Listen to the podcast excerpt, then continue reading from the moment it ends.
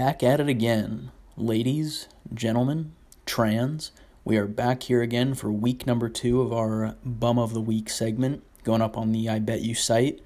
Um, hope everyone's doing well and hanging in there. I know that we're we're still in this pandemic. I'm feeling a bit fat, just sitting around eating, not really doing much, doing my best Andy Reid impression by um, just hanging out and eating food. So, uh, one thing that I did want to to say before we we get into our main segment here is, you know, I know that this podcast it's global. We've got fans from from all across the world. Um, you know, Brazil, Croatia, all those places are big hitters here for the podcast. But if you are one of the millions who listen to this podcast and you're in the U.S., uh, we've got the election coming up on Tuesday. It's a big day, and you know, I, I won't be someone to tell you to vote. Um, I think enough uneducated celebrities are already doing that for me. They're they're doing that job for me. So um, I'll let them yell at you and tell you to vote. So there's that. Um, but yeah, I mean, it should be interesting to watch Kanye going to the White House. Um, yeah, so that's that on that front. But let's get into it. Let's talk bum of the week. So for this week, I don't think it's any surprise who our bum of the week is. We've got Jared Goff from the Rams. My guy Goff, he had four turnovers in the first half alone against the Dolphins, which first off you're playing the Dolphins defense and you're coughing the ball up four times in one half. That's that's pretty pathetic stuff, but yeah, he had two interceptions, two fumbles, got fucking rocked on one play where the Dolphins returned it to the house. So, yeah, it was it was a pretty rough one for Jared and I think my question for for any of the listeners is is Goff the guy? Like is he really who the Rams wanted? 4 years, 134 million dollar contract. And I guess he's their guy. Like they've got him locked in there, but it it just seems like the classic move of where a player will get paid and then just stop performing. And I'm not saying he's been terrible, but you know that that Super Bowl appearance and even the season before he had good numbers too and that's that's why he got his money, but we see it so many times even in like basketball with the Hassan Whitesides and the the Gilbert Arenases of the world where players will get paid a fat amount and then they're just fed and happy and they don't want to go back to work and, and continue to, to put in the grind. And so, yeah, I don't know what the case is with Goff, but he's he's definitely fallen off on that front. And as I am here calling him a bum, I think that the biggest thing that, that bothers me about Jared Goff is that he, he really doesn't have like the, the fire or passion. He's a Bay Area kid, was born in uh, I think close to Fresno, his Wikipedia said. I don't know, I don't really give a shit, but yeah, he's from somewhere up there.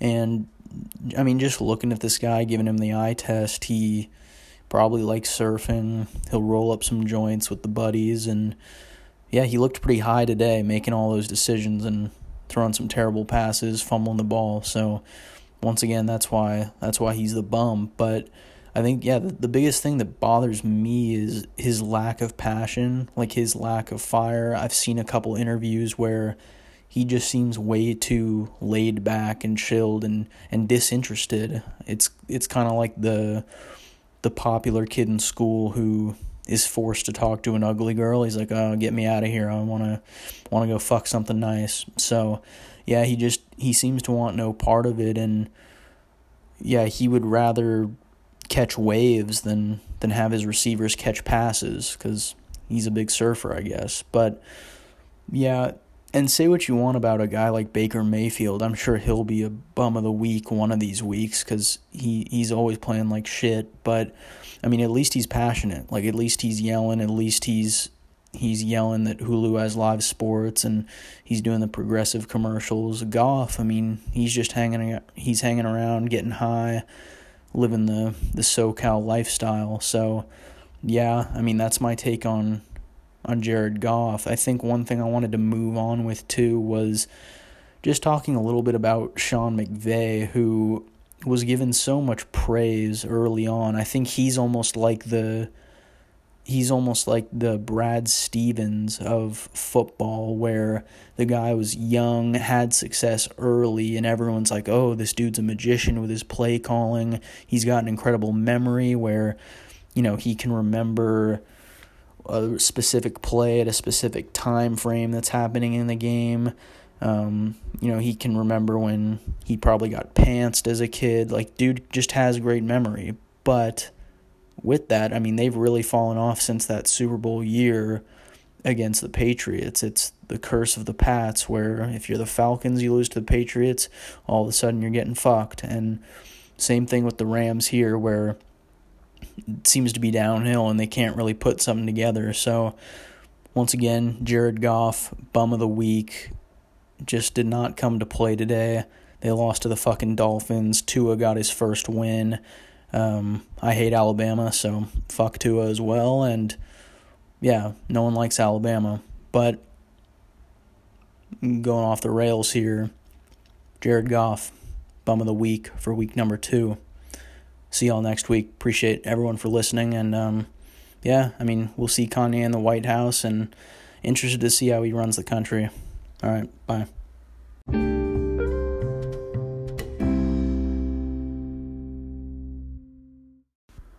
Ladies and gentlemen, back again, week number three for Bum of the Week. Uh, for those of you listening, I know that we have fans across the globe, but for those of you in the United States, recording this on Sunday, November 8th, and as you all know, yesterday it was announced that Joe Biden would be our next president. I don't know how accurate that is or if it, if uh, Trump's lawsuits are going to hold up, but we'll see. I mean, maybe Trump will refuse to leave the White House and they could do like a half and half where Trump does two years, Biden does two years. But either way, looks like Biden's probably going to be our next prez. Um, honestly, I'm fine with the news. I mean, I didn't really care either way. I'm white, straight, and um, a cool guy, so I didn't really care about what was going to happen with the election. Um, just happy that liberals didn't burn down the cities, so that was probably the best news of, of the whole thing. I think that it should be interesting moving forward. Obviously, racism's still going to be a thing. We'll still have police brutality. Biden's not going to change any of that. Uh, but as long as liberals feel like they're doing enough, then then yeah, we're good to go. Uh, nothing really to say about Kamala Harris. I mean, we all know she's sexy as hell, and I think that that should count for something when you're deciding on a vice president. i I'm probably more likely to have sex with her than Mike Pence. So there's my opinion on that. And people want to talk about how she's like first black female. Um, all that stuff's good, but probably shouldn't shove that race and sex stuff down her throat. I think that she just uh, she got the job because she got the job, and let's let's uh, keep it at that. Hopefully, we don't see any more Twitter hashtags there. Um, only thing that bothered me real quick about the election, and then I'll get to bum of the week, only thing that bothered me about this whole process is just now that Biden has won, little worried that celebrities are going to think that their advocacy mattered a whole bunch. You know, we had Steph Curry and even Ayesha Curry and all these other comedians, even just shoving their Biden belief down our throats. And because he won, they're probably going to try and do that again in four years, which, you know, not entirely happy about that, but it is what it is. All right, thanks for uh, putting up with that, and we're going to get into our week three for Bum of the Week.